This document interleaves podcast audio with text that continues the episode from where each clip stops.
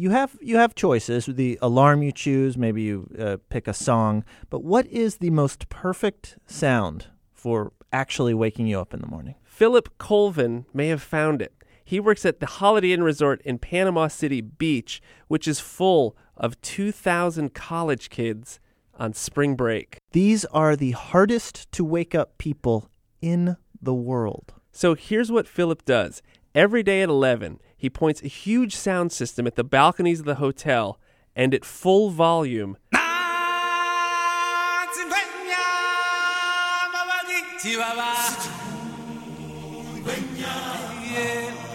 So, Philip, playing Circle of Life, this was your idea, and of course, we're hearing it now. But um, do you just want to sing a few bars so we get a sense for what appealed to you about the song? I'm not going to sing it, but it's it it basically came about because we knew that uh, the ones that were staying with us in 2012, that movie would have been one of the first Disney movies that they'd ever seen. Yeah. But it, it was this. It was just an incredible response. They all loved it, and uh, from that day forward, we've had to do it every single morning. I wonder if anyone, Philip, when they if they've had maybe a little too much fun the night before, and they wake up and they and they do feel like they're dead. If then they feel like that circle has been completed, then well, uh, I'm sure some of them uh, probably cover their ears with their pillows and and pretend like they they have completed the circle. But uh, usually, the way it happens is most spring breakers check in on a Saturday, so Sunday morning is the first time they really hear it. And on uh, Sunday morning, the balconies are usually fairly empty when we start the music. The kids don't realize that they're supposed to be out there for anything or that anything special is going to happen or anything else. And then uh, when that first beat hits, all of a sudden you'll, you'll see uh, a whole bunch of doors just fly open and everybody comes rushing out to see what in the world's going on. the funny thing that I've I've never quite understood is that uh, somehow it inspires patriotism because uh, invariably several times a week the, um, when the song ends, they start chanting USA, USA. I don't, I'm like, okay, I guess it's patriotic. When you're, uh, you know, when you're not at work, when you're out in the world, and you hear "Circle of Life," what what do you think about?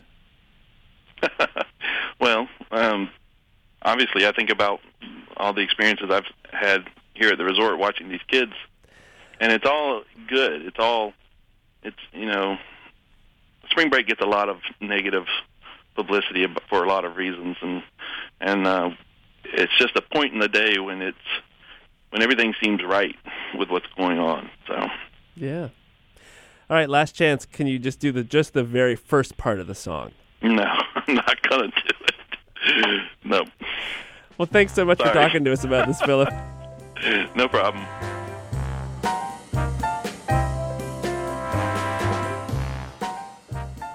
Hey, thanks for listening to How to Do Everything.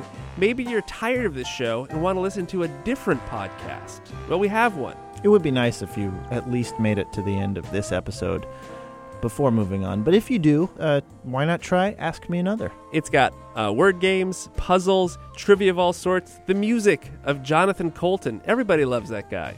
Uh, if you can do the puzzles faster than the people you hear doing the puzzles, that means you're better than them. Find Ask Me Another at npr.org slash podcasts.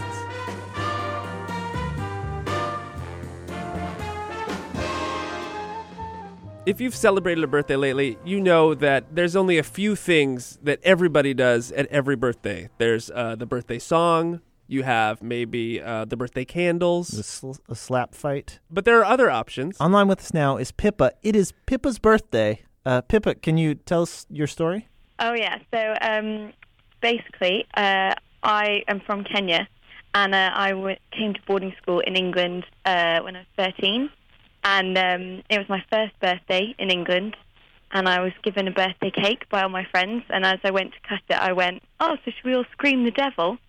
And they all looked at me like I was an absolutely insane person who was had a knife and was saying the word devil.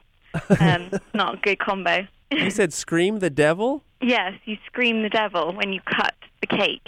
So basically, as you as the knife goes through the sponge, everyone in uh, in all your friends all scream as loud as they can at the top of their voices, ah, like that. Wow. scream away the devil. And are you are you really going all out to, yeah, to scare literally, the like, devil well, away? You tell young children to scream the devil away at the top of their voices. You go as as hard as you can. That's a totally normal thing to do in Kenya, uh, and I never ever questioned it when my mum told me every birthday, "Okay, kids, time to scream the devil." I was like, "Yeah, cool." So when and you then I came to England, and it wasn't. it was blank stares, and it was awkward.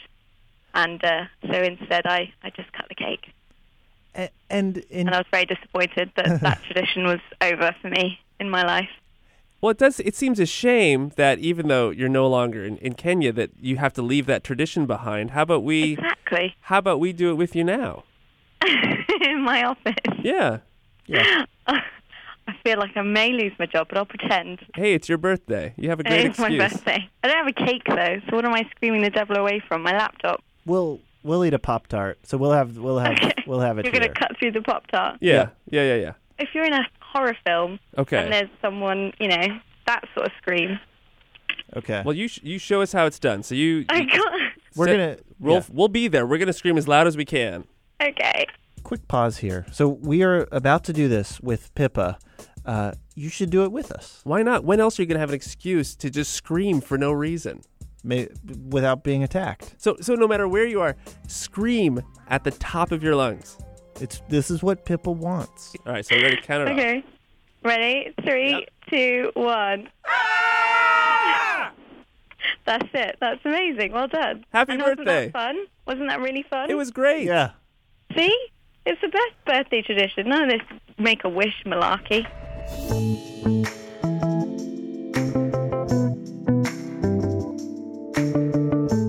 We are almost at the end of March Madness, and one of the best parts of uh, watching basketball is uh, when someone is shooting a free throw and all the fans behind the basket are doing everything in their power to distract them. But does this actually work? No. Students at Arizona State University say it does. They've created something they call the curtain of distraction, and according to the students, it causes at least two to three missed free throws a game. So j- just imagine you're trying to shoot a free throw, and you see behind the basket, uh, among all the screaming people, there is a curtain, as if there was a stage there. And you're you're you're getting ready to shoot, and you're wondering what's behind that curtain. What is behind the curtain? And then just as you're about to shoot, the curtain opens, and it's always something different. Ryan Deitert is one of the ASU students behind the curtain. So, Ryan, what's behind there? We have um, something called the Richard Simmons twins, um, who kind of do like these workouts as the free throw shooter is throwing. Um, we have a guy in a kayak um, that's held by two people. We have the unicorns who had this unicorn love story and they got married, and now one of them is pregnant. So it's kind of cliffhanger on to the next season. Wow. So I'm curious about what it's actually like in the mind of the player who has to shoot this free throw and has all this craziness in front of him. On the line with us now is Jason Smith. He plays for the New York Knicks and is an 82% free throw shooter. So Jason, have you ever actually been distracted while taking a shot? I, I would have to say yes. Um, there's been obviously there's some there's that one person in the crowd or something like that when the, the crowd is super quiet. If you're a, professional player, if you play at the collegiate level or any any level for that matter, and it's a really loud arena and you can't really depict one person from all the others, then that's not too bad. But if you have one person heckling you and the rest of the crowd is just listening to that one person, your your mind is really focused on making that free throw. But that one person is definitely trying to echo in your head, miss the free throw. So it's it's tough to block everybody out, but there is that occasional one person at one game on the road that always decides to try and get in your head and you can't let it happen, but sometimes it does. Has there ever been a time that sticks out in your mind that you remember, like a specific instance? Oh, that's a good one. Um, I'd have to say the Clippers, uh, just because being out in L.A. before the Clippers were the actual Showtime, Yeah. Lob City, everything like that, they had almost nobody show up to their games. So there was this one diehard fan, super fan. He is a gentleman who who wore a suit that was half blue and half red. And all he did was scream at every opposing player the entire game. Okay, we actually found the guy that Jason is talking about. Uh, he's called Clipper Darrell. U G L Y. You ain't got no alibi. You ugly. Hey, hey, you ugly. So when I when I, once I do the chant, the whole the my whole section, actually the crowd gets involved in it too. Everybody go, you And I. I, for the life of me, I just tried to tune them out as much as possible. But like I said, there was no crowd noise whatsoever besides this one guy. you know, I try to get I try to get in them guys' heads, man. You know, miss that free throw. You know, like like with him, I think I said, uh, "Excuse me, excuse me," and uh, I forgot what his number was, but uh, I said, uh, "Who are you?" And I, I can, I bet you, if you asked any other NBA player, you would know who that one guy is for the Clippers because we all know that he wears the half blue and half red suit, and he just yells the most obscene things. And and most of the time, it's not anything cruel or anything like that, but it, it kind of makes you laugh or chuckle. Uh-huh. But the moment that you laugh or chuckle, he's in your head, so you're definitely listening to him. It's a half red, half blue suit. Um, it's split right down the middle. It has the Clippers logo. It's a it's a three piece suit, so it has a you know the pants, the vest, and the coat. Uh, the tie is split down the middle. Everything on, on me is split down the middle, even my shoes. So where where do you get a suit like that? What happened is I went downtown and bought two suits, and I bought two suits, two shirts, two uh, two ties, and I took it to the tailor, and I told him to cut them in half and put them together. He said, "Man, are you kidding me?" and I said, "Yeah, that's what I want you to do. I want you to cut them in half." Because I bought a size too big, so when they when they seen them together, it'll fit right. It'll fit perfect. Yeah. And that's what I did. All right, so Darrell, let's imagine this then. It's the playoffs. You've got your Clippers. They're up against, you know, one of the best teams in the league. Say it's uh, Oklahoma City, and it's Russell Westbrook. He's a fantastic player. What do you do to throw that guy off his game? Yo, Russell, you're weak, you're no good, and you can't be traded.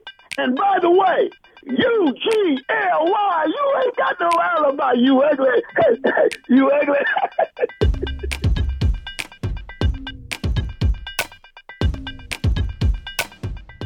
Our sponsor this week is the over 71,000 CFP professionals who want you to know how to find a financial planner. Just about anyone can call themselves a financial planner without any sort of training, education, or background in financial planning. Let's try it. Mike, are you a financial planner? Yes. Me too.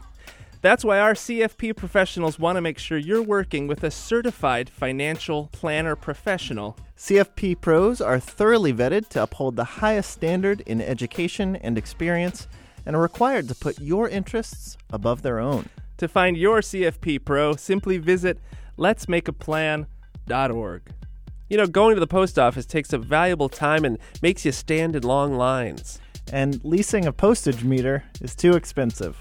With stamps.com, you can buy and print official U.S. postage for all your letters and packages using just your computer and printer. For a no risk trial and bonus offer for How to Do Everything listeners, go to stamps.com today. Click on the microphone at the top of the homepage and type in everything. That's stamps.com. Enter everything. We heard from Max. Max says he listens to How to Do Everything while riding the school bus in the morning. Max, these next 15 seconds are for you. Morning has broken. like Max, I hope you're having a great day. And I hope that uh, that day is started by you not getting that seat that is over the wheel where you have less foot room. The hump. Because let's be honest, you're already on the bus, and the bus smells like a bus. Once you're out of school, Max, you're never going to smell that again. Actually, there's a lot about the bus that you, you never experience again. That whatever fabric those seats are. The green fabric? Later in life, uh, you'll find that the windows you attempt to open will go all the way down. They won't stop at halfway. You won't pinch your fingers trying to open them. Cherish this moment, Max. Cherish it. Sweet the rains. Well, that does it for this week's show. What'd you learn, Ian? I learned that in, in Kenya, when you cut a birthday cake, everyone screams. Do you think that they're screaming out of respect for the cake? That they're screaming the scream that the cake can't scream as someone's slicing through it with a knife? I feel like that would be the thing to stop my sweet tooth. is if the baked goods that I loved so much, if I could hear their their cries as I bit into them. Yeah, as you dipped a chocolate chip cookie into a thing of milk, and you could hear. Why did I have to be so delicious? I can't swim. So you may remember we're having a get together, and we would love you to come We would love you. to join us at uh, the, this uh, this party. It will be at the Hideout in Chicago, Wednesday, April eighth. That's next week uh, at six p.m. 6 to 9 at the Hideout uh, on Wabansia Avenue here in Chicago. Everyone's going to be there. Uh, Dominic, who listens to our show and told us it's his birthday, it's going to be his birthday. I'm going to cut into something and I'm going to scream, and I hope you will also scream. That's Wednesday, April 8th at the Hideout. It's free. How to Do Everything is produced by Jillian Donovan with technical direction from Lorna White. Our intern this week is Vicky's baby in Amsterdam. Good job, Vicky's baby. You're one of the top babies. You're actually, really far away for an intern. And you have no motor control. This is actually not a. We got to rethink this. Great recommendations, though. Get us your questions at howto at npr.org. Our website is howtodoeverything.org. I'm Ian. And I'm Mike. Thanks. Thanks.